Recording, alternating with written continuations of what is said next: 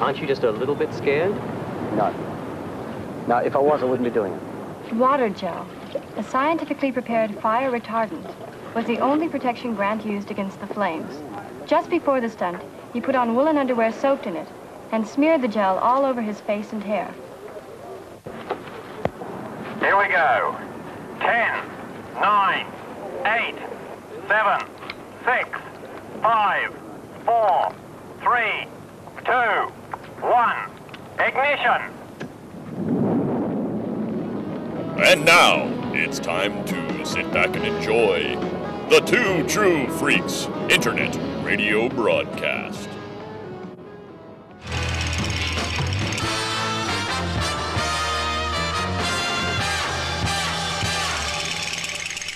Chris Honeywell is an internet loudmouth. Book? What is book?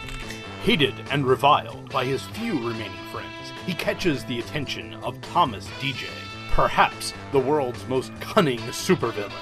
Ensconced in his ultra scientific hideout, with only his robot army and stunning assistant to keep him company, DJ springs into action. What is this idiocy? Virginia, use the molecular transmigration beam to bring this fool to me! Virginia trains the hellish mechanism, and with a clap like thunder and in a blinding psychedelic light, Chris Honeywell stands before his tormentor. Normally, I do not suffer fools, but I see beyond the yawning chasm of ignorance that is your brain and the endless sluice of sewage which is your mouth. They form a basic animal intelligence that I may be able to mold to my own devices. Uh, okay. Therefore, in my mercy, I offer you two choices instant, painless disintegration, or you study grindhouse movies at my feet now! Choose!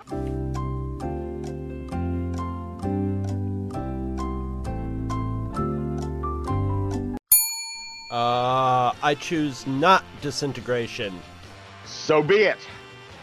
In one month, I shall assign you a movie to watch and will summon you again. Be ready, or s- the consequences shall be swift and merciless. Right, but how do I get to the... go! And thus began one of the most dangerous and unpredictable endeavors in evil sciencing the Honeywell Experiment.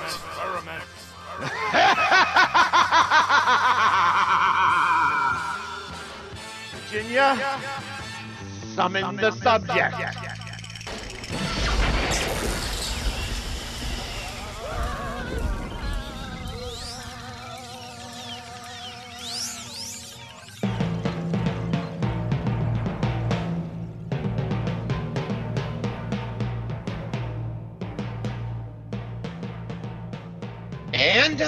Ladies and gentlemen, um, no skit this week because, of course, it is time for our yearly visit with our dear friend, a man who is a titan of filmmaking, as well as a veritable film encyclopedia.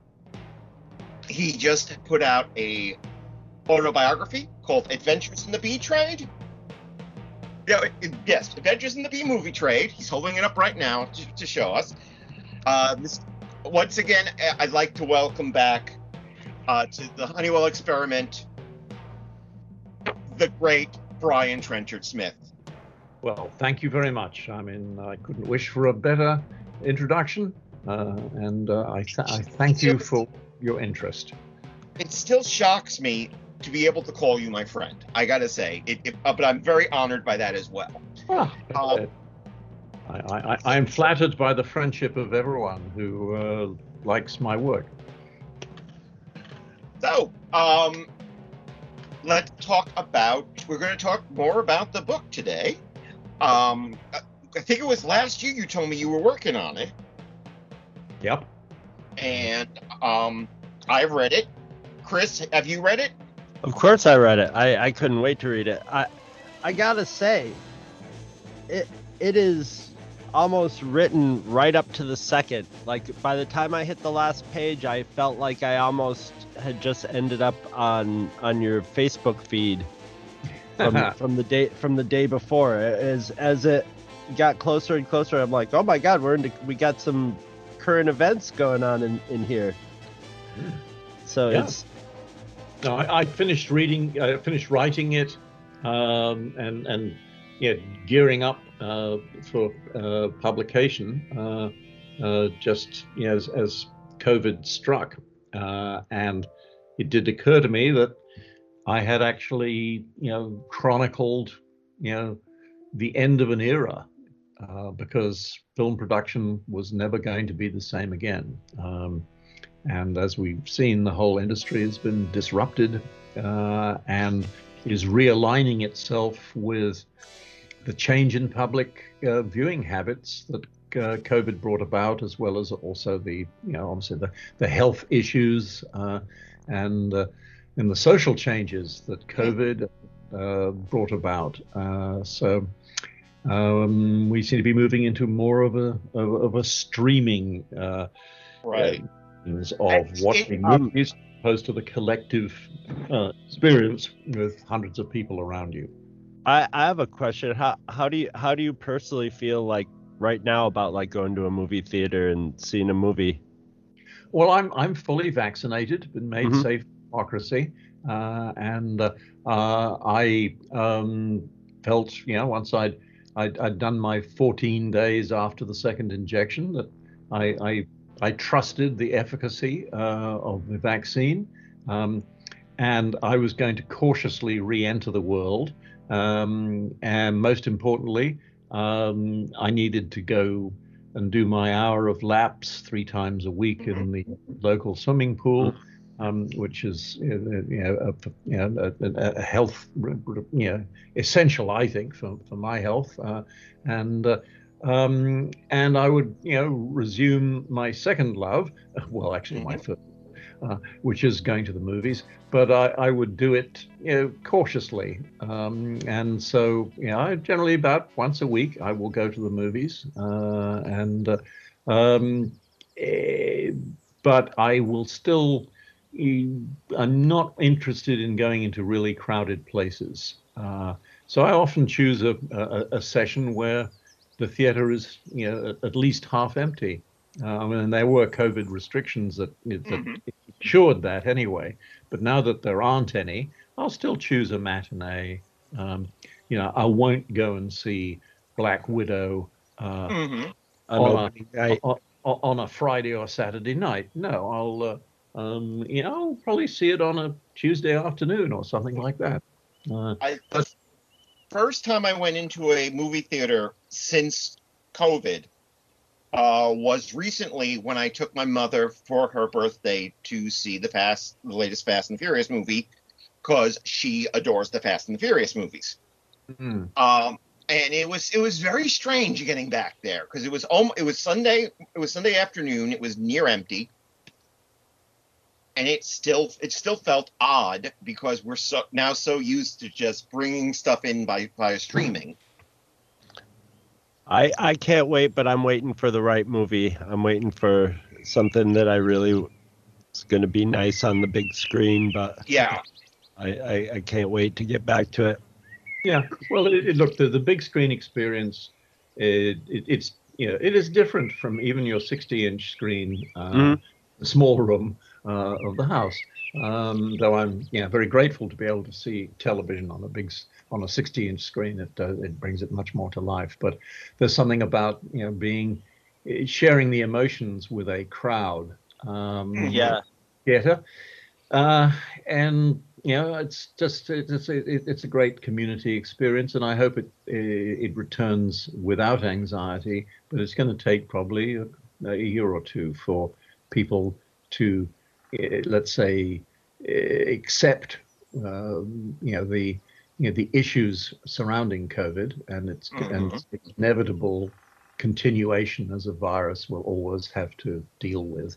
Um, you know, like a it'll be a, an annual flu COVID booster situation uh, for most people. I think, particularly people of my age. Uh, Mhm. hale and hearty though I may be, um, uh, you know, it's it's just sensible uh, to to have those boosters. Or I've been having uh, flu injections for five years, so uh, makes makes perfect sense to me. Anyway, um, COVID, you know, uh, has also you know, prompted some great innovations in uh, the, uh, mm-hmm. the film, has helped stimulate them further um, with these LED screens and the ability to basically do you know, huge spectacles entirely in the studio. I mean, that was obviously underway for some time, but now you there are all, you know, all sorts of things you can do totally in the studio. And if you look at um, you know some of you know, the, the, streaming shows of you know, that Disney have been doing, uh, mm-hmm. Loki, the latest one that I'm, I'm quite enjoying. Uh, um, you know, every landscape, every planet, every you know, every giant interior can be created digitally, uh, and the, the actors can be all, all shot in a small soundstage. So, uh, with with with this new technology, uh, and that's going to ch- make film production cheaper, which I think is probably a good thing. I think we we we we need to see fewer 250 million dollar movies getting made, uh, and better. Here, here better $50 million and $100 million movies getting made. Um, but, you know, I'll take 100 million anytime anyone wants to offer it to me, and I will spend it. Uh, but, if I had it, I would give it to you, my friend. Oh, thank you. I've always said, you, you know, uh, someone says, well, when are you making your next movie? And I say, you got the money, I got the time. anyway, so, uh, all donations gratefully received. Um, uh, anyway, uh, so you developed as a director in a much more primitive time when people were really doing some of the stuff. I mean, there is a, a lot of fire stunt discussion in the early part of your book. Yeah, we yes, kind of pioneered fire stunts without a fire suit in Australia. Australia is a very innovative country. Uh, and, uh, uh, and I think the Australian film industry became quite clever at um, you know, producing big results for um, relatively low dollars. but I, when I you know decided to go independent, leave the the, the security of um, you know, being a TV executive, um, running promotions, on air promotions uh, hmm. for Channel 9, uh, in Sydney uh, or and across across Australia eventually. Um, I always wanted to make movies, obviously, and uh, I used promotion as a wee way to you know, train myself um, in the various disciplines of uh, of filmmaking. Because uh, in those days, you know, you wound film through uh, a, a, viewer on your uh, editing bench, and you cut with a you know, with a splicer and, uh, and, and so forth. So it's a very much a hands-on thing, and I luckily I came up through the hands-on training. Um, uh, anyway, I decided what kind of movies do I want to make? Obviously, I want to make the movies I was drawn to as a child, and yeah, they were very often action movies. Obviously, I was drawn to suspense, great Hitchcock lover. Um, but I loved westerns. I loved war movies, uh, uh, action pictures, gladiator pictures, you know, spectaculars, particularly spectaculars. I liked epics um, and always wanted to make an epic. Um, and uh, but uh, but I, I one thing I realized uh, with all, having made you know movie trailers uh, for mm-hmm. theatrical releases that action is the universal currency of the movie market and it mm-hmm. crosses all language barriers. So I was going to make uh, my first production, which was called The Stuntmen. It was a 50 minute color. Of course, we were still in black and white in Australia in those days. A 50 minute color, uh, 16 millimeter um, documentary about uh, how stuntmen did their stunts by creating a fake movie sequence um, and then showing how the stunts in it were done you know, a one one and a half minute movie sequence and then six minutes of reveal as to how it was done. And uh, so I did a war movie, um, a motorbike, um, how, a commercial with lots of crashes in it. um, a western shootout with all sorts of horse stunts, and um, a car chase um, concluding in the car catching fire and crashing into a tree and catapulting the uh, driver and passenger through the windscreen on fire um, and uh, rolling off the hood of the car onto the ground uh, to their demise. Um, and uh, so uh, wanted to break some new ground um, and at the same time we were, you know, uh, shooting this, a product came to my notice called water gel um, that uh, my lead stuntman had uh, uh got hold of, uh, and it was actually a fire retardant blanket with mm-hmm. appropriate gel that was used to throw to put out electrical fires um, uh, in a factory, and it, he worked out that if you soaked one set of uh, cotton underwear, long johns, let's say, in, in this gel, and then you put another layer uh, on top of that that will stop it soaking outwards too rapidly. And then you put a layer of costuming over that that you then sprayed with fuel and lit up. Um, and as long as the, your face and your hair and any exposed skin was wetted with the gel, um, uh, then you, you know, would not get burned, provided you, you know, obeyed all the little rules of the game. Um, I, I, have done, well, I think I can't six or seven fire stunts myself. Uh, uh, mainly as demonstrations, publicity stunts. You know, uh, the hottest director in town, Woof. in, yeah, no, you, you spend a lot of time. Oh, I'm sorry. Go ahead. I'm sorry, Brian. That's all right. Anyway, so did, you so spent I, a lot of time working, um, creating trailers. Mm-hmm. How, do you think? And the thing is, I look at you, I look at Joe Dante, I look at Alan Ar- Arkush. Do you think that that is something that it's kind of missing now because trailers now are done by their own houses. Well, there, there, there are trailer specialists that are hired for. Uh, I mean, there were there were trailer companies right back in the day, and I worked for one, the National Screen Service, and a big American company that provided posters and stills across America and and Canada and the UK, and uh, mm-hmm. uh, they had a, a, a UK branch uh, and I was hired as the junior of four writer producers of trailers based upon my considered to be innovative uh, promos for American shows uh, in Australia. Uh, but trailer making as such is a great training ground for filmmaking. Uh, and as you know, both you know Joe Dante and Alan Arkush became you know great filmmakers in their own right. Uh, and uh, so it, it, it you, you, see one of the, the most important skills that a director has to have is to understand the power of editing.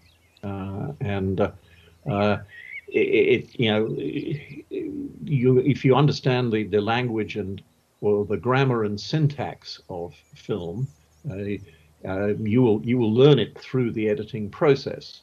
Uh, and uh, trailer making requires you to strip a film back to maybe two minutes of its most commercially appealing moments uh, that gives the audience a sense of what they might see and, and whets their appetite. Current trailers tend to sort of give you almost the whole movie uh, and spoil all sorts of visual surprises. Uh, right. They don't have the same, quite the same impact uh, uh, or, and quite often they are they reveal plot points. Uh, oh, he's going to die. Okay. Oh dear. Uh, and uh, so um, it and, and I'm guilty of having done that myself in my hmm. early trailers, insofar as they were longer, three minutes, far too long. Don't show them three minutes. Whet right. their appetite with 90 seconds uh, hmm. or 60 seconds, uh, and and then let me you know, have faith that the movie will work for them. Uh, you just have to tease the subject matter. There'll be people who say, "No, I don't want to see gladiator movies. Thank you very much. I'm not going to that." Oh, oh right. gladiator movies. I I, I don't care. Uh, I love gladiator movies. I'll see any gladiator movie. And I did, of course, when I was 15, 16, you know, I, I saw every cheap Italian gladiator movie and Maciste movie. And, you know, I, I, I enjoyed those kind of fantasies. Of course, yeah, I, I loved, you know, uh, the Ray Harryhausen pictures. And uh, I've, I've always been into fantasy. Anyway, but getting back to trailers, they were a great training ground for uh, learning the you know, the, the you know the language of film uh, and the shortcuts that you can make in storytelling. So I, I, I consider that you know such skills as I have uh, all came from you know you know teaching myself TV promo making and luckily getting a gig making you know trailers for you know such theatrical releases as Sergio Leone's Once Upon a Time in the West which if you go to YouTube, you can see my original trailer for that. Uh, and uh, yeah, it's still, it's actually quite a good trailer still today. Mm-hmm. So most of my 100 plus trailers, I think, are too long. but then again, we were, we were dealing with a, a different, I want to say, attention span back in the 60s and the 70s, where people were, were okay with sitting and, and watching a three minute commercial, if you will Mm, yes, yes, that's but true. I think the problem today is that the tr- is that everything now is too long. Mm-hmm. Um, especially when, when you're dealing with something like okay, recently I reviewed The Army of the Dead, which has a great elevator pitch. You know, mm. it's seven, it's Ocean's Eleven only with zombies. Yeah, what's not? And I'm like, I, I want to see that. But yeah. there's there's so much. It's two and a half hours. It deserves to be ninety. I, yeah, it, it's yeah, but it, it, it is a ninety-minute idea, uh, which because of the budget, they felt okay, we we better make it an epic. Uh, yeah, it, it it's not an epic idea, and frankly, I didn't like it, and I'm a Zack Snyder fan. Um, you and me both. Uh, but I thought, whoops, sorry, um, I, I, I think you, you you lost the plot here. Uh, I didn't like I anybody. Think... Oh, sorry. Go ahead. Go ahead, Brian. I didn't like anybody, uh, and uh, I didn't. You know, some of the things that went on were, you know, uh, defied logic, uh, or, or, you know. You, this, you've got to have a certain level of credibility, and I think they broke rules in a, in a number yeah. of places and and, and you know, their own you know, their own internal logic they sort of yeah. broke a lot which yeah. is yeah you can make a weird wacky internal logic but once you have to be consistent make yeah. the rules and stick to them right yeah. Yeah. So anyway there you go. So um, we can all make mistakes and i certainly have made my share. Uh, what, what I think is, is, is almost exciting though about the landscape as we're coming out of COVID for visual entertainment is that we have a situation where television and film are equally valid, so that somebody like Zack Snyder, I think Zack Snyder should move into television and do you know eight hour eight hour serials mini series or whatever yeah, yeah. exactly but yeah. um yeah i mean well I, the line between what is a television show and what is not a television show is or what used to be a movie is is so blurred now you know i mean black widow's in the theaters and streaming right now however you want to see it and I, I, get the suspicion that Disney that Disney is thinking now we make more money off of Disney Plus, hmm. so that there's probably going to they're probably going to cut back theatrical releasing. Yeah, because it, it is it, it is no longer it's a very expensive way of retailing the product. Uh, I mean, you have to the distributor has to pay for the prints or you know it used to be much more expensive of course. Now you can just send a, a file to each theater. Uh, but the distributor has to pay for advertising uh, the product. Uh, then the exhibitor takes 50% of the take uh, of the revenue uh, and gives it to the distributor. The distributor takes his, uh, I should be pronoun correct, his or her. Um, uh, at, There. uh, 35. There, I'm sorry, I'm guil- guilty of pronoun crime. Uh, but I, I, I, I, yeah, I, and I don't mean to. Yeah. Poor scorn. We're all criminals here, Brian. I, I, I'm, I'm, I, I like to think I'm progressive in terms of uh, gender issues, uh, but I'm obviously sounding terribly retrograde. Um, but it's just my sense of humor. Just think of it that way. Uh, I see lots of ironies in life all the time, and you may find if you read my book, it is uh, Yes. full of irony. Oh yeah. Uh, but you can go back for a second to your fire stunts. It's because of your it's because of your your your traveling stunt show that you made probably the biggest impulse decision of your life that has worked out to an incredible degree, namely meeting and deciding to marry almost within a week your your wife. Yeah, uh, we, we we met and married in a period of 16 days, nine of which I was away. Uh, we I was starting to discuss marriage within four hours, or at least discuss. This is serious, um, uh, and by within nine, eight or nine hours, we're just dealing with issues of children, religion. Uh, yeah, you're in America. I live in Australia. How is this going to work? Um, so anyway, the next day, basically almost sort of 24 hours since we met, um, I proposed, and after half an hour of, of, of persuasion, um, she accepted, uh, and uh, uh, the rest, as they say, is history. I then had to leave um, uh, three days later, I think. Um, yeah, met, met yeah, um, and uh, returned the Thursday of the following week. I had to go to do another um, uh, promotion for Man from Hong Kong in Kansas, uh, in Wichita, Kansas, and other stuff in LA. Uh, and then came back to El Paso, and we married on uh, on on that Saturday. So we, we married 16 days after we we met, and only knew one another for seven days. Um, and my wife is, you know, still talking to me. Well, most of the time, anyway. And uh, uh, and uh, so we, we we have a happy life up here in um, forested Oregon. Um, uh, however, uh, have view I uh, have viewfinder will travel to uh, uh, draw upon a, a 50s Western uh, series. Uh, and so, as I said, you got the money, I got the time. Um, and uh, there are a couple of scripts that have been offered to me, and I've said, yeah, you, you got the money. I will be, I'll give this a, uh, I'll make this a hell of a ride. Um, Well, that was one of the interesting uh, running themes in reading the book. Is you you address the situation where you want to be an artist, but you also have to be a businessman because movies are a business as well as an art form.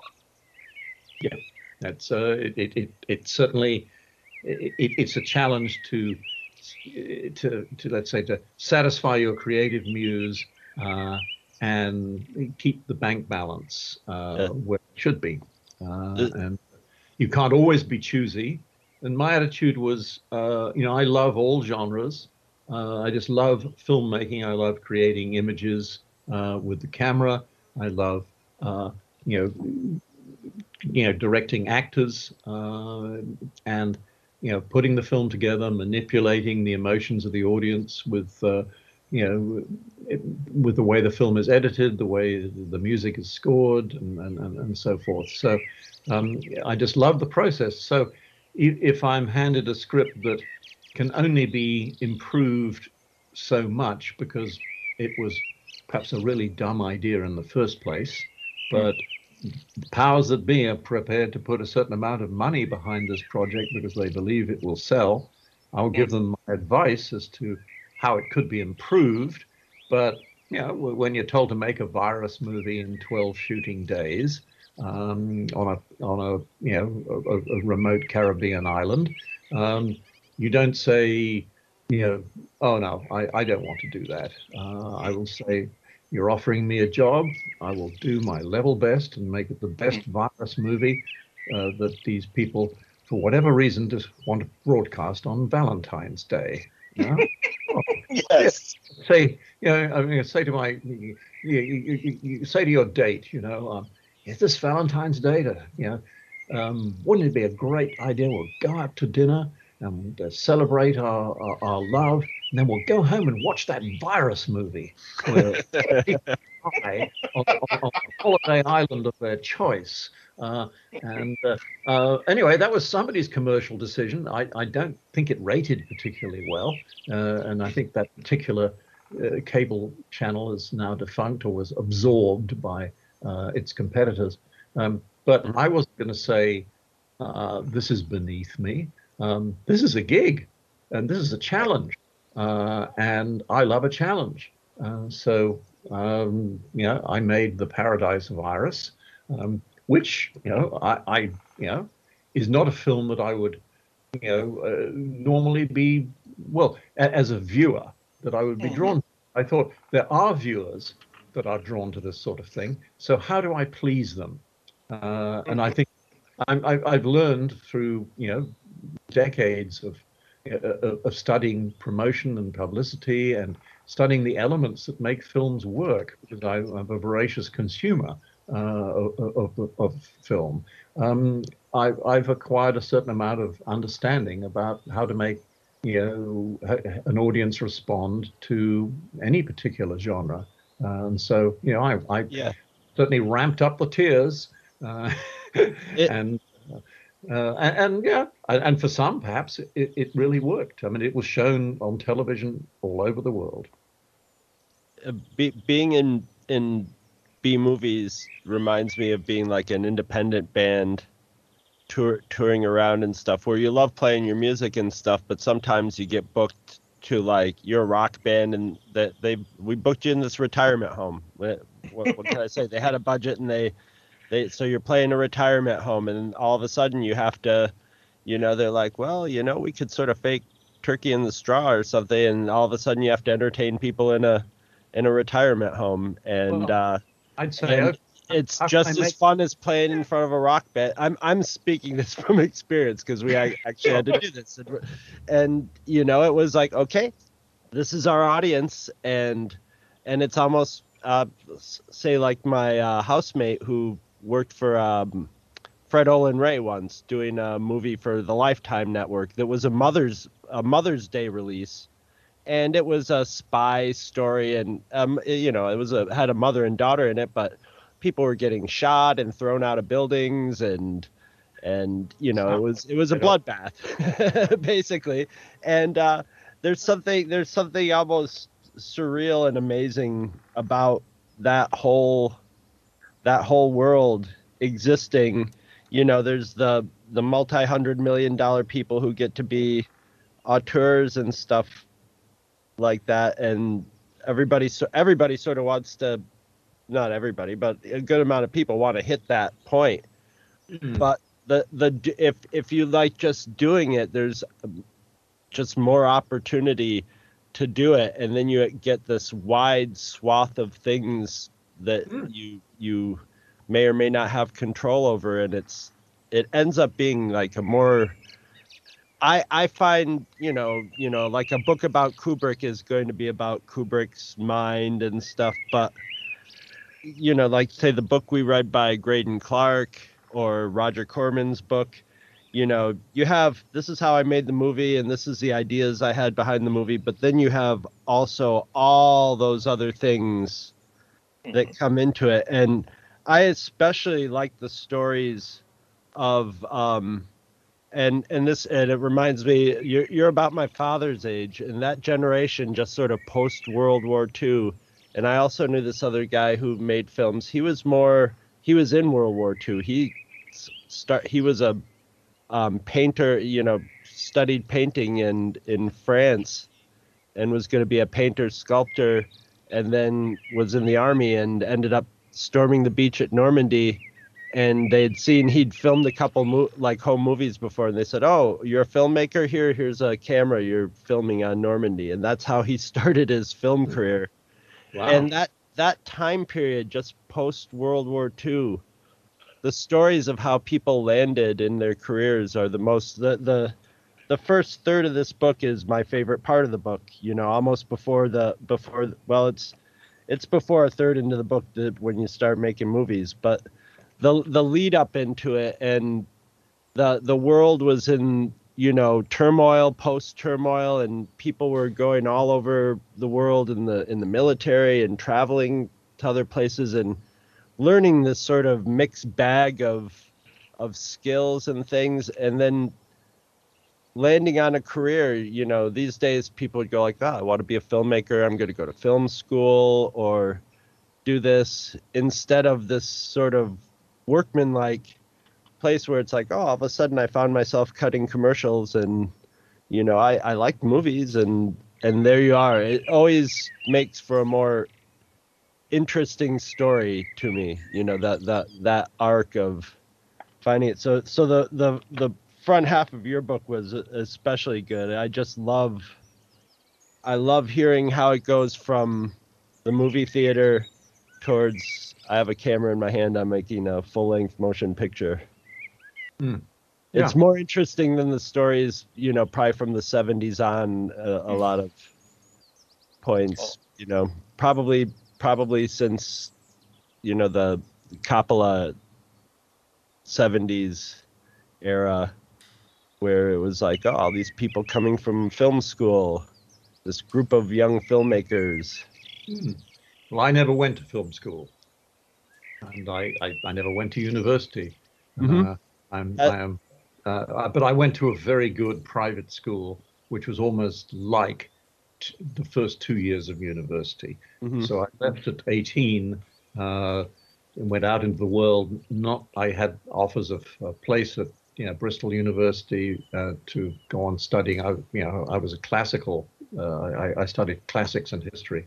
Uh, but I just didn't want any more, having had 10 years of, of boarding school, I didn't want any more uh, academia. Uh, so I, I bypassed that. And maybe it's a gap. Uh, maybe I would have benefited from going to the the London School of Film Technique. i don't know though But but frankly, uh, I, I maybe I would. I I, I, I- Yeah. I, But, on I, the other hand, you learn by doing. well, yeah that's- that's You learn by by getting your hands dirty.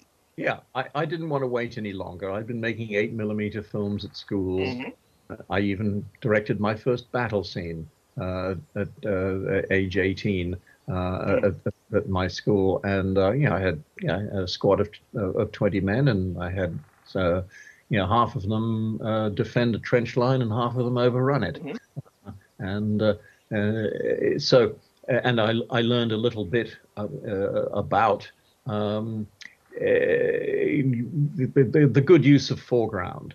Uh, you know, get behind the guy in the trench line, look past his rifle at the approaching troops as they fire, uh, as opposed to so it, it, know, show geography, ma- make it clear uh, to the audience uh, who's where and what's going on.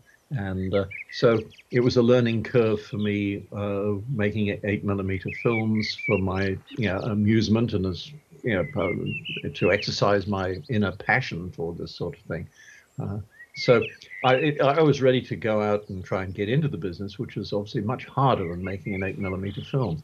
Uh, breaking in is hard, uh, and luckily I was in the right place at the right time after some you know uh, a few little jobs in the, the business uh, in England, but uh, which was the, the film industry was controlled by um, uh, the trade union involved at the time, which made it, it, it was hard to get in unless you had uh, you know a close relationship with a union member. Uh, and so I decided to go to Australia, which where the business was not uh, there was no res- you know, no sort of compulsory union membership and um, and, and restrictive entry uh, into the film business. It was just you know anyone wants a job they can and anyone's offered a job they can have it. And luckily I I had arrived at a, a, a at a time when the Australian television industry w- was just sort of getting going. And, and you know, very little drama was being made. You know, all the all the easy stuff was being made. You know, news, documentaries, etc. Mhm.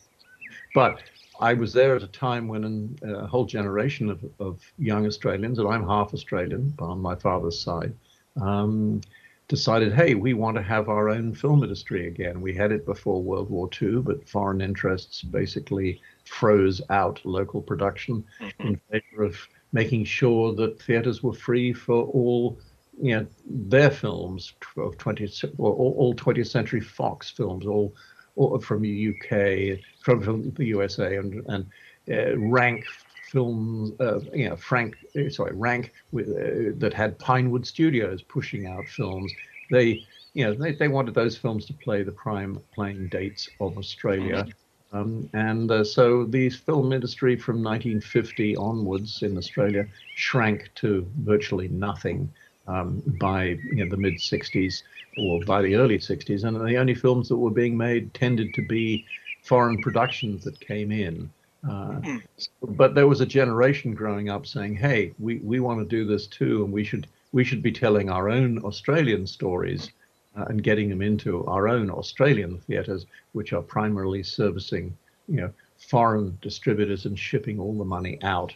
And a bunch of us, uh, you know, lobbied and the government um, uh, and uh, even suggested a 10% withholding tax on all uh, distribution or all revenue that was being shipped out of Australia from uh, local cinema receipts uh, to fund Australian films, and that, of course, made the the, the powers that be that they took fright uh, and uh, eventually agreed. Okay, we'll invest in local films if Australia, if the Australian government and subsequently state governments provided, you know, co-funding, uh, and that's how basically the Australian cinema renaissance occurred in the late 60s, um, producing you know, uh, initial, an initial success directed by Bruce Beresford in 1970 called The Adventure of Barry Mackenzie, which is a wonderfully enjoyable retrograde film, uh, uh, uh, full of you know, sexism and drunkenness, uh, and, uh, you know, actually an interesting social document, really. Uh, and it's possibly less funny than it was in 1970, uh, because we've all grown up a bit. Uh, But, but some of those some of those films have become classics. Like you know, we you and I have talked many times about having you on for Wake in Fright, uh, Picnic at Hanging Rock, Mhm. you know, um, Gallipoli. The- These are films that are uniquely Australian, yes, yeah, and uh, but they Um, speak to everybody. They speak to Yeah. people around the world. yeah, although Dirty Weekend. Uh, Yeah. early, uh, I think it was in the first year of our show, wasn't it, Chris? Yeah, yep.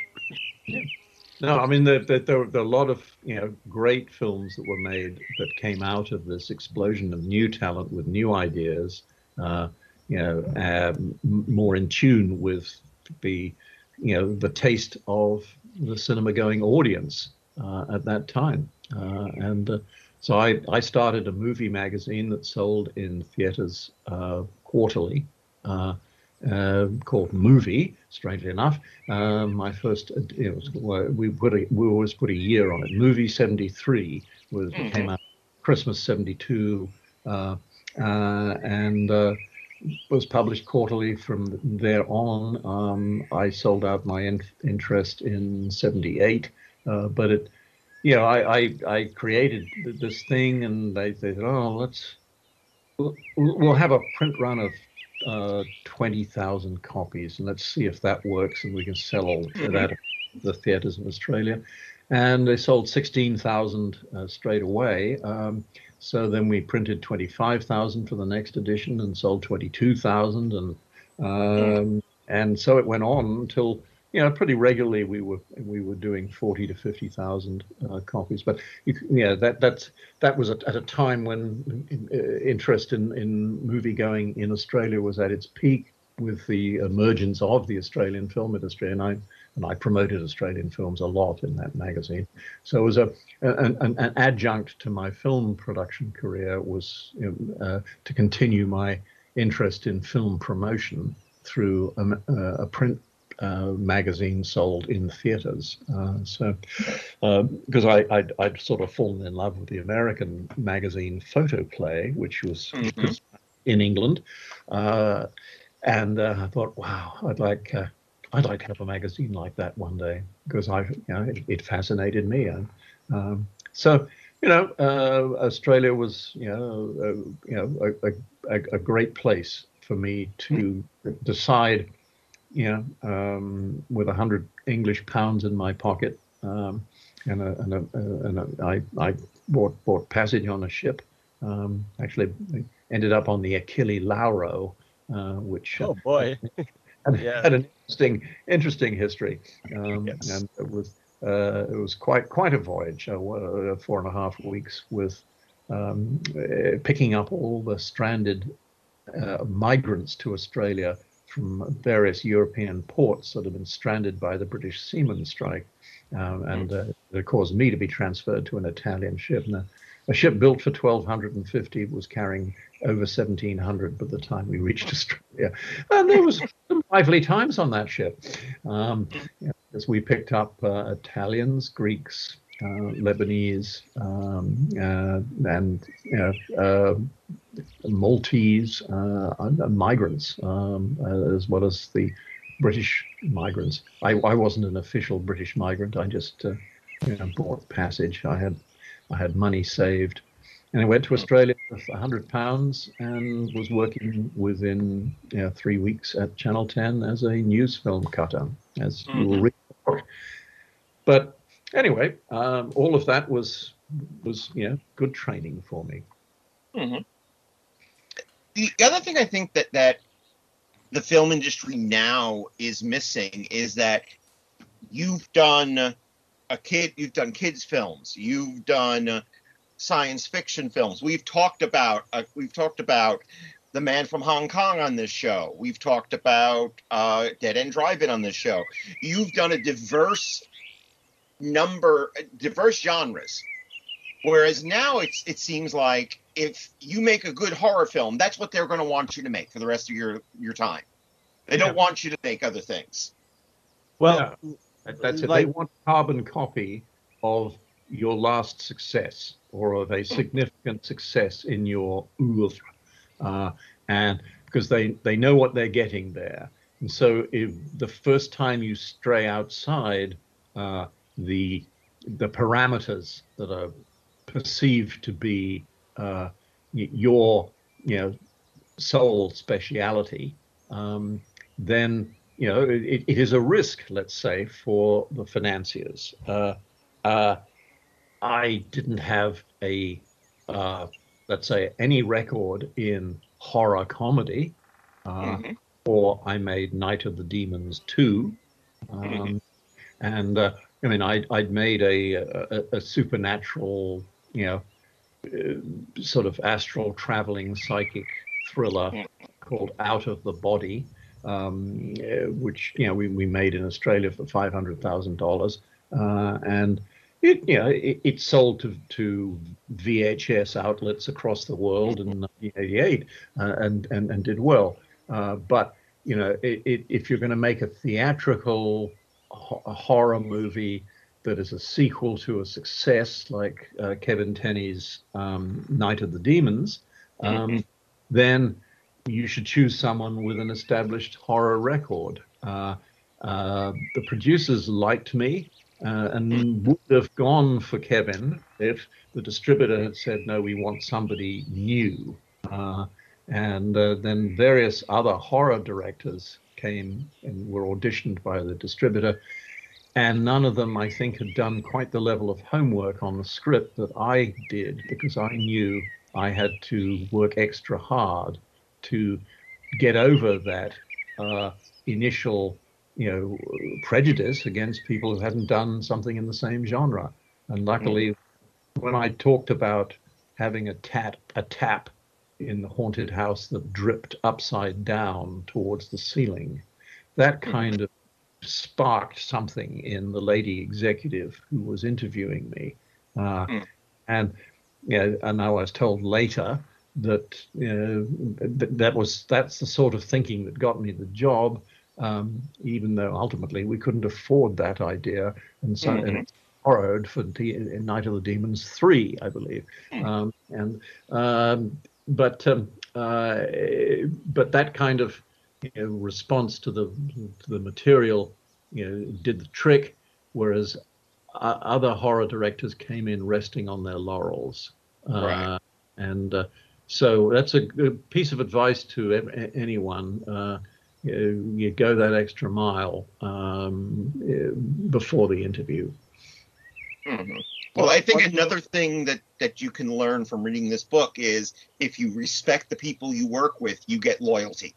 Hmm, yeah, Yeah. Um, I, I, mean, I, I get the impress. I don't think I've ever heard anyone say anything nasty about you. In terms of an actor that, that you've worked with, including some fairly famous ones that have. Yes. Well, I mean, if you read the book and then talk, uh, Yeah. in Day of the Assassins, I did have an a, a, a, an actor who um, l- literally uh, uh, spat on the ground in front of me after I announced uh, a creative decision that contradicted what he wanted. Uh, and normally, I don't get that response from Yeah. an actor, um, but I rewarded him by by you know giving him uh, a death uh, of being riddled with bullets, uh, and gave him, you know, you know, full load, uh, you know, squibs across his chest, which uh, certainly gave him something to think about um, uh, when I called action.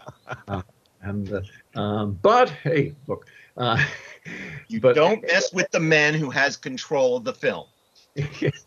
anyway, Yeah. but generally actors don't respond to me like that, and uh, I, yeah, and as you know, I, I tell the story in uh, in the book of Glenn Ford cupping my balls at one point, uh, in, in- giving him a friendly squeeze um, in front of the entire crew. Um, uh, to it, yeah, as, as I point out in the book, it was uh, not that he was gay; he wasn't. He was, you know. Uh, I think four times married, um, and had brought his wife with him to the to this film, uh, wife number three, I think. Uh, and uh, but it, it was almost a kind of a gesture of power. Um, he, he yeah, basically staking had- territory. yeah, he he had, he had me by the short and curly. It, it was it was our last shot, uh, and Right. he, he had me by the. It was sort of told me he had me by the short and curlies uh, the entire uh, two days in which I was directing him, and it was an interesting experience. And uh, there's more about it in the book. But uh, it, it, the point is that the actors well, stars don't actually want you to direct them per se unless they specifically ask you to. Uh, what they want you to do is make a good film around them. Uh, they will decide how they're going to play their character, and you know, and probably have uh, the bigger the star, the more influence they'll have uh, um, over, you know, how the scene is played, and you know, uh, and you have to sort of try and balance the, the the dramatic needs of the other characters in the story to that uh, against what might be you know a somewhat you know uh, self-centered approach from uh, a star to a given scene. But but I, I've generally found that most actors are extremely generous uh, in, in, in the way they you know they, they relate to their, their partners in scenes because you know a, a one-line bit part can completely destroy your your scene. you, you better help that actor be good in his one-line bit part or scene. So, um, uh, and I, I've had examples of that happen uh, where, um, know, I, anyway. So, uh, but I've always had a good experience with actors. I love actors. I, I try to be a, a father to my cast uh, and father confessor, you know, team, you know, team leader, um, you know, uh, and court jester, because everyone needs a life. Uh, and, uh, that, that greases the wheels of industry. Humor is important in that regard. S- speaking of actors, one of the- one of like a lot of the made for cable and stuff, I could see those movies sort of slipping under my radar of never, I you know I haven't heard of this movie. One movie I can understand how I never ever heard of it was um, Frog Dreaming. Ah, I uh, the when that movie came out, um, I I you know I was definitely an ET fan at the time, and like any fantastical Henry Thomas movie, like uh, to to me it seems like that movie should have been gotten a ton of play like on HBO or Cinemax or something. It should have been something that my friends and I saw a hundred times on t- on cable TV over the years. I'd never heard of it, and so I went went around, looked it up, and was watching it and thinking, how did this movie slip between the cracks? It also had one of my favorite things ever in it, which is uh, a rail bike. The, the Yeah. bikes that run on a rail track. I've never seen one of those in a movie before. mm. Um, but I, I was happy to see that. But I, I, I was watching this movie, going, "How did this? How did this not get any any traction in those days? Especially with Henry Thomas was such a talented actor and had been starred in the biggest money making movie I think up to that point. And Yeah, no, it's it's uh, it's just the way it goes. Uh, Yeah. it's, uh, eh, it, it, a series of of uh, of you know different factors were in play. Uh, the Everett DeRoche's script.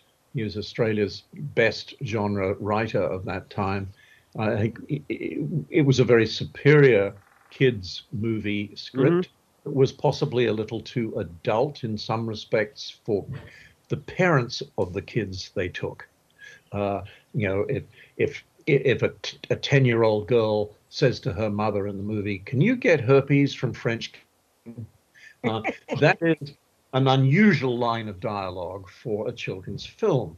But Everett was a man who had six children grown up, uh, Mm. growing up, and, and he, he he understood kids speak. He understood kids' minds, uh, and uh, um, and I think it made him a very good writer as, as a whole, and certainly with some understanding into kids. So, uh, in in in some respects, uh, it was considered maybe it was not really G rated; it was more PG rated uh, because it, you know, it had little scary moments that were not, in fact, violent moments, but they, you know, the idea was to make it, you know, uh, you know, suspenseful and and you know scary in a supernatural sort of way or a supernatural mystery way. Mhm. But so it, it had these inherent uh, boundary breaking. Uh, uh, it, it had a, a sort of a boundary breaking approach to how kids should be depicted,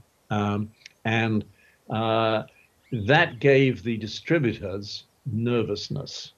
Uh, but they thought, oh well, we can always cut those bits out, uh, and uh, um, so the film was initially, well, it was released totally uncut in Australia as, uh, and but the distributor didn't have faith in it. He didn't see that there was nighttime business in it. There was always nighttime business in ET, but that was they didn't think, oh, this is possibly it's not kidsy enough, but it's too it's, it's just too too adult for kids and too kidsy for adults. So um, they decided to instead of holding it for Christmas, which is summer school holidays, summer holidays, that would have been the prime playing time for a movie like that. We'll rush it out in the August school holidays. And then they didn't want to afford bringing Henry Thomas to Australia to help promote it. Uh, uh, so they, and as a result, they did a $180,000 box office. Ridiculous. Uh, so, however, international distributors thought, oh, no, we, maybe this is okay. Um, Disney, I am told, actually wanted to buy the movie for a million dollars. Of course, the, Australian budget was in those days it was close to five million, but um, a lot of that was inflated costs of money raising and executive producers, etc. But um, but Henry got a nice payday, and I was pleased about that. Uh, but um, uh, they so they the, the, well the producers wanted three million, so that died, uh, and then they were back to trying to sell it to markets that were less interested than Disney in a kids film. Um, the Weinsteins, who at that point, uh, you know, were, were pre, you know, uh, uh, you know, Miramax, but they were before Disney uh, bought them. Um, they saw its merit, um, and and uh, they picked it up later. But in the meantime, it went straight to after the Disney thing failed. It went straight to Media Home Entertainment uh, mm-hmm. on uh, on you know yeah on, on VHS and then sold it immediately to cable stations where you and other people like you developed a fondness for it. I kept auditioning actors in the 90s who'd wagged school to see it in the mid 80s because they, they coming back on HBO, was back on show it, like BMX Bandits. It did the circuit. Mm-hmm. Of, of, mm-hmm. uh, I remember when BMX Bandits was on a lot, and I had a couple friends who were r- rabidly, rabidly into that movie because they both had BMX bikes. But yeah, that that movie set them right over the edge. well, that that that's good. Anyway, so uh, that, that's how it didn't get a theatrical release in the United States until the Weinstein's picked it up, uh, and uh, um, and uh, they at that stage didn't have the clout to get it into you know holiday time. Yeah. So released out of holiday time, and it proved it did not have nighttime trade. Uh, uh, but so that's partly, and, and also it had this obscure title, the, the, at least the you know the, based on Aboriginal um, you know mythology of different dream times, and this was uh, uh, and areas of different dreaming, um, uh, and this was the frog dreaming uh, mm-hmm. district. Uh, so they changed it to the Quest. Uh, many movies with title too, but but it was certainly an accurate description of the story because it is a quest movie and, and as such is timeless. Um, so it still plays well today. I, I shot it to, deliberately because it, the way it was written, it had a kind of a, a country town in the 50s feeling to it. Mm-hmm. Uh, mm-hmm. And so we maintained that, didn't try to make it 80s at all, with but it was 80s. Uh, but it just looked and felt 50s. Uh, and I think it, that has given it a certain timeless charm um, in the next century. Uh, so um, I'm glad you're a fan of, of, Frog Dreaming because it is, I think, one of my best films. It is a non-exploitation film. It's a it's a, a kids A feature um, that has you know some a message um, and uh, a, a, a, lot of you know, fun uh, and interesting stuff for, you know, I, I, guess, you know, is it too scary for an eight-year-old? Mm, probably not today, um, but uh, but it's it, it, probably has an age ceiling of 15 uh, mm. until you're mm-hmm. adult enough to appreciate seeing a, a, a kids film again. Uh, so the, the mid to late teenagers want you know sex and violence, or, mm-hmm. or days they just want you know violence and, and, and some crude humor. Uh, uh, though I, I don't think people want to watch you know sex on the screen the way they used to in the 70s when mm-hmm. was, when you know the floodgates were first opened. And you know I don't think that's a bad thing either. That uh, um, uh, that I, I, don't you know the commodification of sex uh, in entertainment is it's actually you know not been helpful to the development of society. Mm-hmm. Far be it from me to appear to be a moralist uh, uh, with my record, uh, but my filmmaking record, no criminal record, I hasten to add. Um, but uh, um, anyway, it's. Uh, but I'm glad you singled out Frog Dreaming because uh, it, it, it it, it can be, you know, it, it's much easier to find now. It's uh, the Blu-rays come out, beautifully remastered, uh, and a very interesting set set of extras on the Blu-ray, which shows how little you know Woodend, the town we mm-hmm. shot in, has changed in you know, you know nearly 50 years. Did you ever expect? Well, I think I don't think anybody expected back in 1970, 1980 that there would be this super, super, super clear way of seeing a picture. But did you ever expect to see films like Man from Hong Kong or Frog Dreaming, uh, given this extra special treatment by these boutique um, video companies? Well, I, I didn't expect it. I mean, initially, when you made a feature film and you saw it on the big screen, uh, and then the release was over, you thought, right, um, it'll never look that good again. Uh, Mhm. will, yeah, this was a unique window of opportunity to see a film on a 40 foot or more sheet uh, in a dark en- en- environment. From now now on, if it's seen again, it will be panned and scanned and cropped. Uh, Right.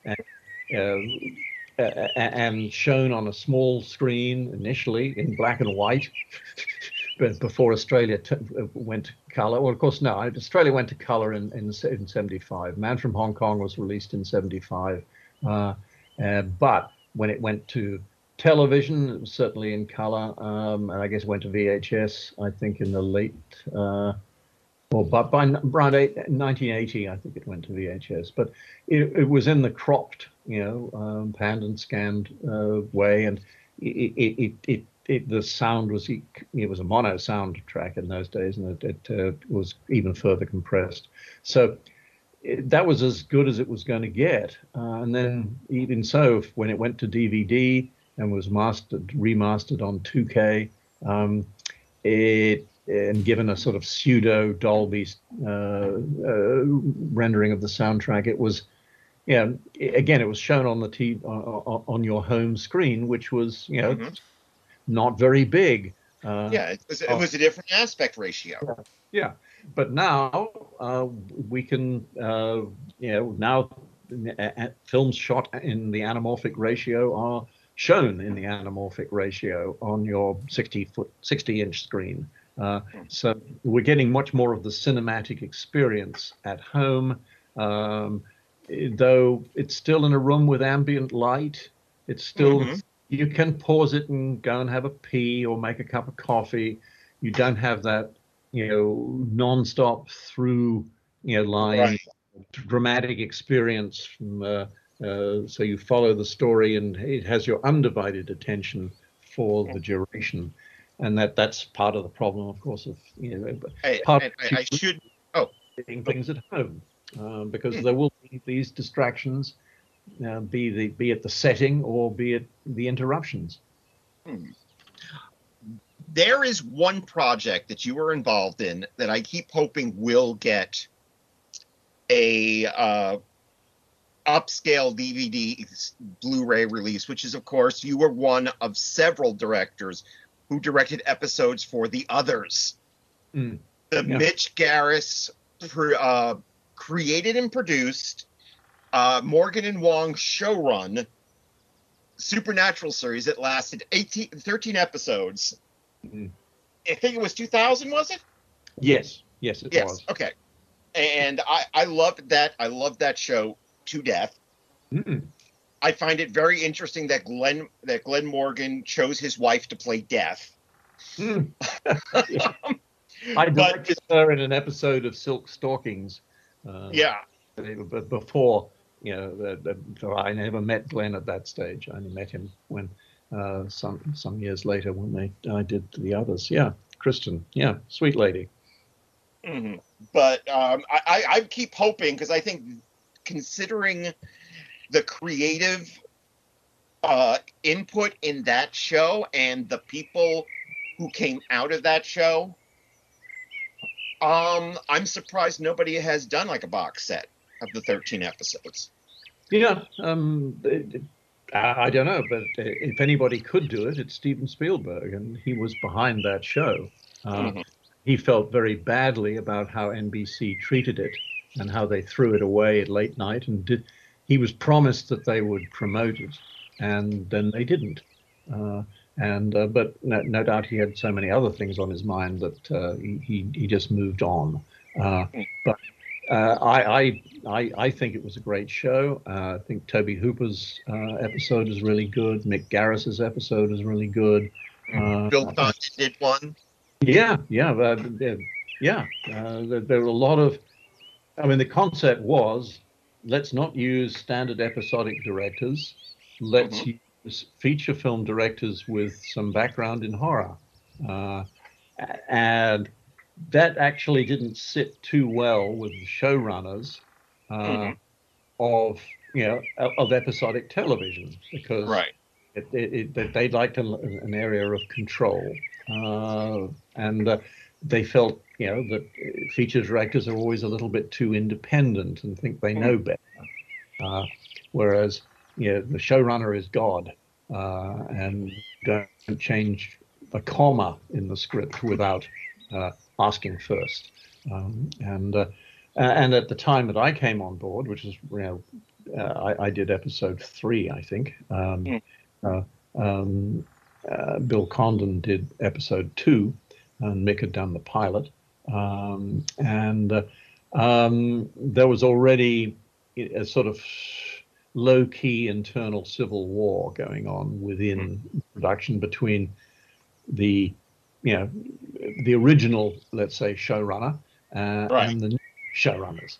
Uh, a- and not that they, it was not really an active war but it was it was just you know they needed to make sure that everyone understood who was really boss. And uh, so when, when you introduce these when there's obviously a conflict that you know that, uh, and and the network had imposed these showrunners feeling that they were that X Files people would Right. guarantee uh, what they were hoping to get out of it, and the ratings didn't actually you know, do that. Uh, it wasn't so much their fault. It was a combination of um, you know, the lack of promotion and the poor time slot. And it's the Mm. quick and dead in in these kind of shows. And if if you have uh, you know, poor ratings, then uh, um, so 10 o'clock on a Saturday night is kind of a graveyard, as I recall. Yeah. Yeah. Uh, and you know, and unfortunately, the the, the, the dead did not rise. Um, uh, uh, so well, I was watching.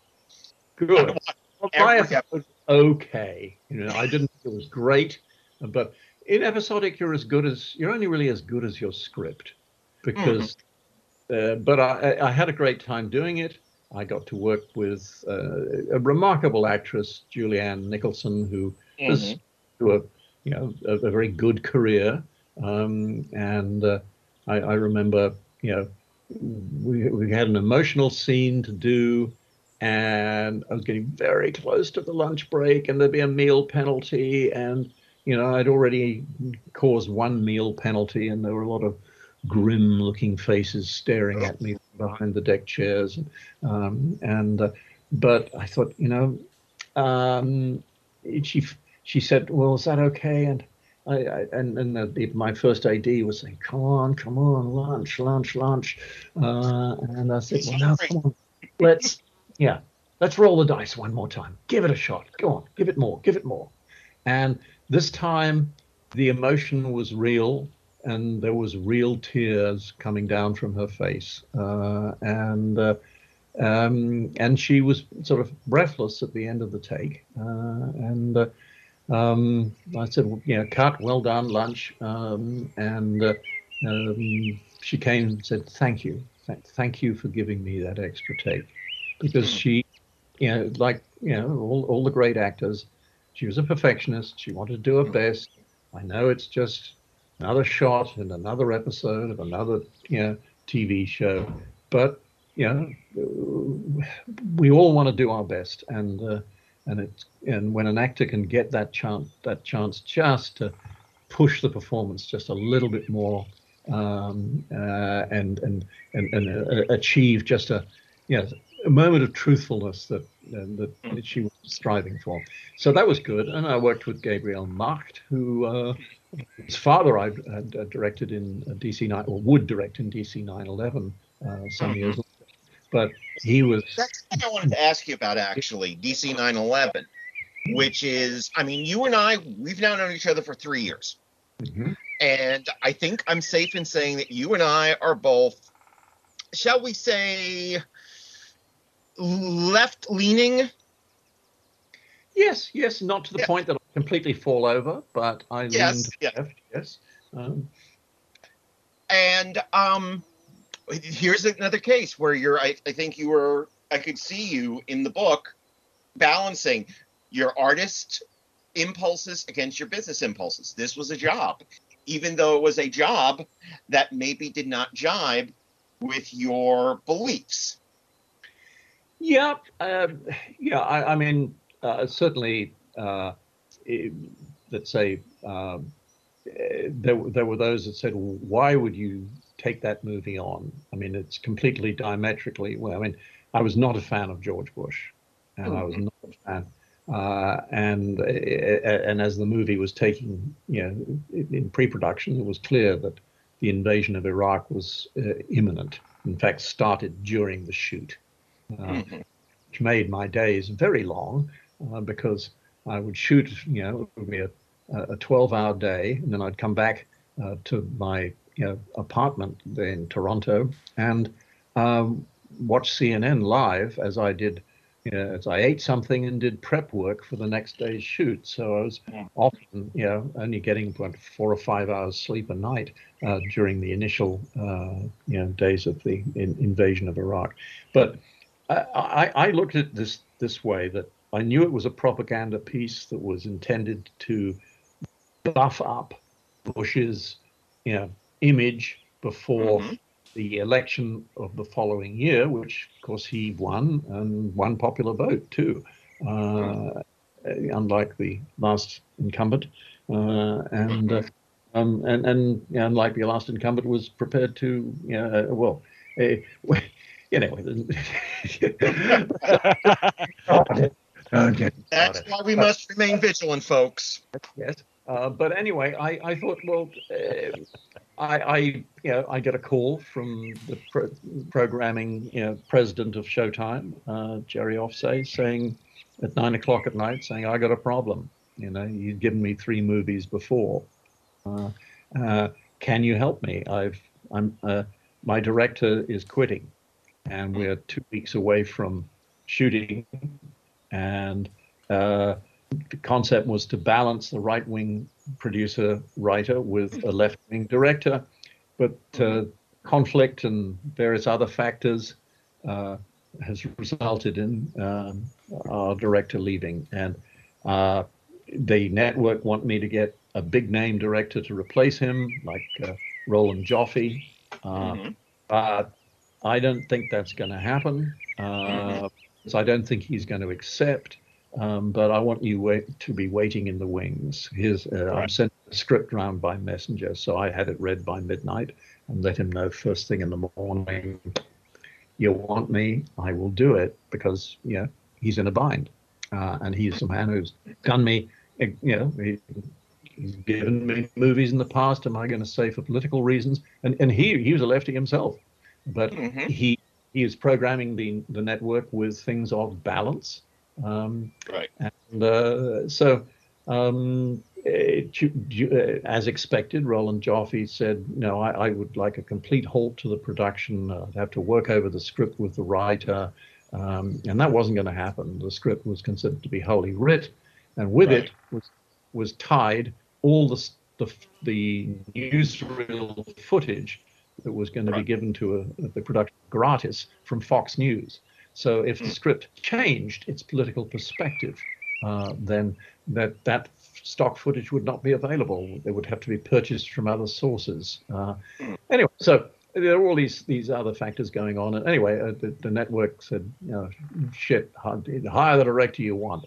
Uh, so I was and uh, and I found and I've you know with 50 parts uncast and uh, rapidly you know managed to put it together uh, and I had a cast uh, a lot of actors are lefties too. So I had a cast of, of lefties.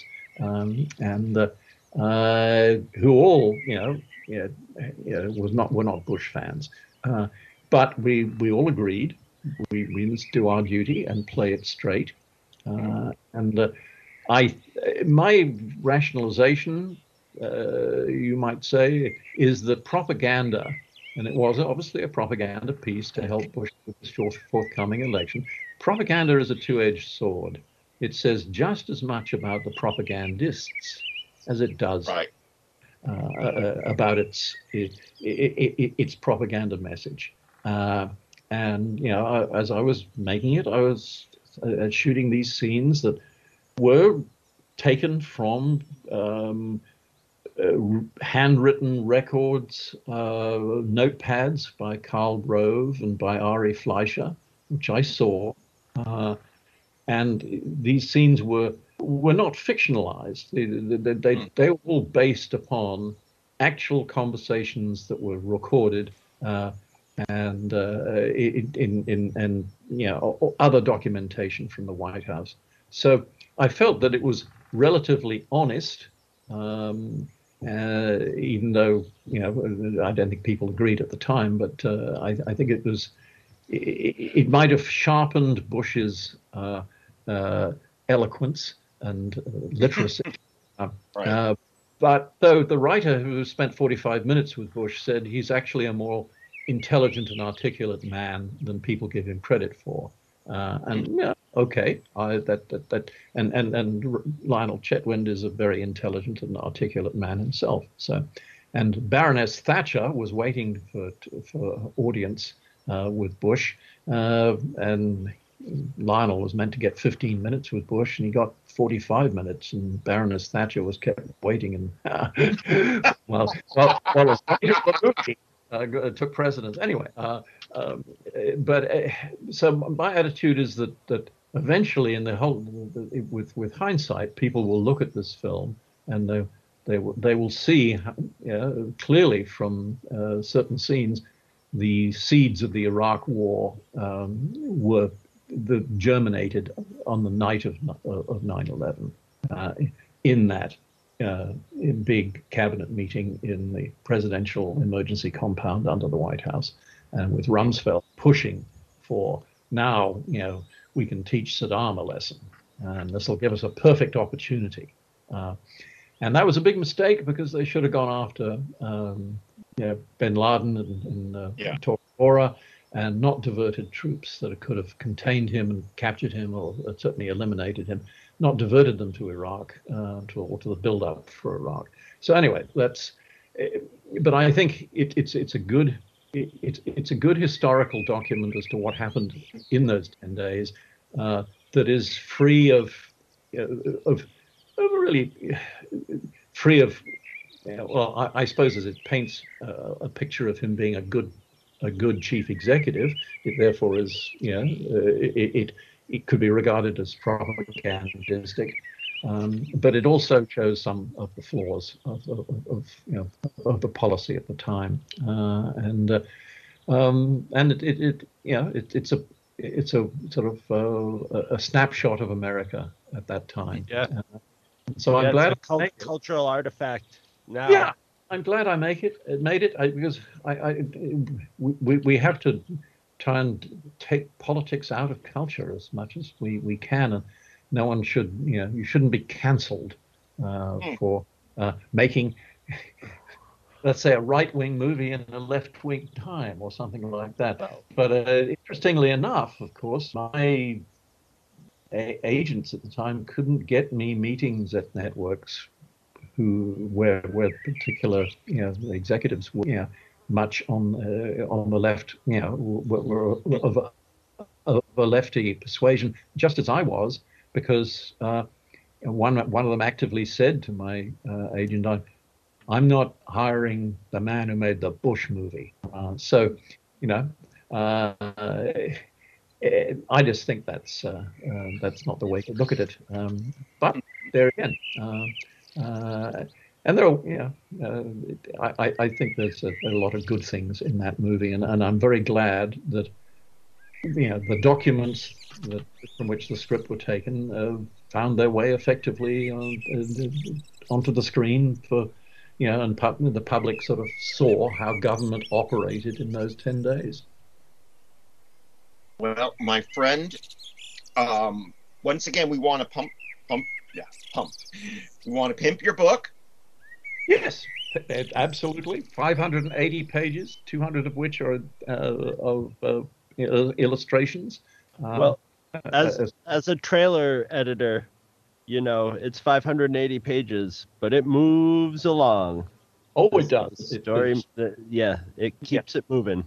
you know, if there's anything that, uh, yeah, Pace is my middle name, though. Right. So obviously, when I waffle on in these podcasts, uh, uh, it doesn't seem so. Uh, but when it comes to fashioning a piece of entertainment entirely under my control, then pace is certainly uh, foremost, in, foremost in my thinking, and it all comes from trailers. Anyway, I definitely recommend it. We recommend we recommend this book. We recommend um, Alice's Adventures Through the Multiverse, which is still available. And if you yeah, just have a few million dollars, you could turn it into a movie because it would make an excellent movie. And if you're interested in alternative history fantasy writing, you'll certainly like Alice Through the Multiverse. It did get a nibble from a big production company um, who looked at, yeah, can we turn it into a streaming series? But I think they found it too hard to turn it into a streaming series. So, uh, but there again, some some bright spark might come along one day and say, "Woo," you know. Um, there's Well, um, well, you've always heard about my dream, my dream studio. uh huh. And if if I woke up one day and suddenly found myself with a movie studio, I would basically be calling people up and say, "Hey, here's five million dollars, and just get out of their way. Yeah, yeah. Film what Some- you want. It's five million dollars, so it's not going to kill us if it's not successful. Hmm. But if it is successful, we'll get a bigger profit than we than we put in. Sounds like the Blumhouse policy to me, Mm-hmm. and very So- good one. And I, I guarantee you, Brian, if that, that ever happened, you would be the first person I would call. Yes, though Blumhouse hasn't called. There again, their loss. Uh, Yeah. uh, but um, you know, it's uh, uh, yeah. I mean, make a film for a sensible price where you don't get killed, uh, and that you know you should have an upside. And you know, with it, it, the, the the the calculus used to be that um, you only you might get 25% of your budget back out of theatrical release, you know, provided you didn't overspend on prints and ads or um, your you know your star didn't do something ghastly just before the uh, uh, the, the the the release and uh, uh, and suddenly you know become Yeah, un- we don't want to have to re re uh, shoot all his all the scenes with Tig Notaro now, do we? Yeah, No, we don't want to have to do that. Uh, No. uh, Although Tig Notaro was the best thing in that movie. She worked out well in that, I guess, she in that, in Yeah. that role. uh, she she she was a breath of fresh air, so to speak. Um, anyway, look, I'm glad that you. Uh, I, I'm flattered by your opinion of my work and uh, and and my opinion of adventures in the in the B movie trade, and I may, no doubt, at some point write another book about cinema and maybe recount some of my uh, further adventures. Uh, the, uh, You know what I would love to? hear? I would love to see a book of film theory from you. Because Yes. I, I, you know, I, I've told, I, I call you the walking encyclopedia of film knowledge. As you know. And you always, when I ask you for a recommendation, you give me something interesting. And I, I would, I would love to, to, to read like a philosophy of film. Yeah, well, I may incorporate some of that. I mean, you get a little bit of that, you Yeah. know, in in in in the book currently, uh, but uh, Yes. uh, certainly I, I'd I'd like to do that. I and uh, but I've tended to use my career uh, as a coat hanger in in, uh, in the book to spin off into you know uh, let's say a little bit of social history that is relevant to a film at the time uh, and and to developing public tastes and, and, and so forth. So I always think that that's that's relevant as well. But as for film theory, yeah, I, I am essentially a classicist. Uh, I, mean, I in, in the Spielbergian school, uh, I would say, um, and he, you know, he, he knows, you know, you know, he, he, he, knows how to, to, to ground the audience uh, in in a scene, in the geography of uh, of the scene, and in the way uh, the, the participants interact um, in a, in a fluid way. um, and he, he he puts a lot of energy in, into the staging with camera movement uh, and you know obviously interesting angles. But hey, you know Frankenheimer was doing low wide uh, uh, angles. Yeah, uh, no, that Frankenheimer is one of my heroes. I think you know, low angles. But I mean, it, Spielberg, you know, I, I, I liked his classical approach to telling a story uh, and keeping the visuals uh, interesting and um, you know ma- maintaining the energy level of the piece. And so I, am certainly don't say that, that I, I, don't mean to compare myself favorably with Spielberg, but um, I'm certainly in that school of uh, of film know, theory, let's say. So, guys, we will be back to our usual shenanigans next month. But it is always a pleasure to sit down with our friend Brian Trenchard Smith. Thank you for taking the time. It's a pleasure to sit down with you too.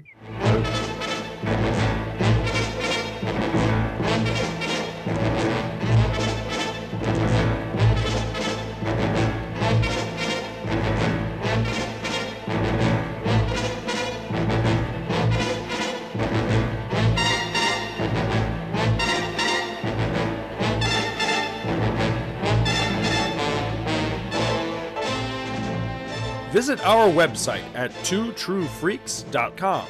Two True Freaks is always spelled T W O T R U E F R E A K S. You can email Two True Freaks directly at twotruefreaks at gmail.com. Two True Freaks and all of its excellent affiliates are available on iTunes, and you can choose to subscribe to either the entire network if you wish, or pick whichever individual shows you want to follow. We have so many shows to choose from, there's just bound to be one that appeals to your particular fandom. Just search Two True Freaks with an exclamation mark at the end, space, and the number 2. You can find Two True Freaks on Facebook. Just search for Two True Freaks. Dumbass. If you ever leave your house and you actually have friends, why don't you tell them about Two True Freaks? If you've enjoyed our show, please won't you take a moment to rate us on iTunes that helps others find the show too. Thanks for listening. And join us every Monday for new episodes of Two, Two True Freaks.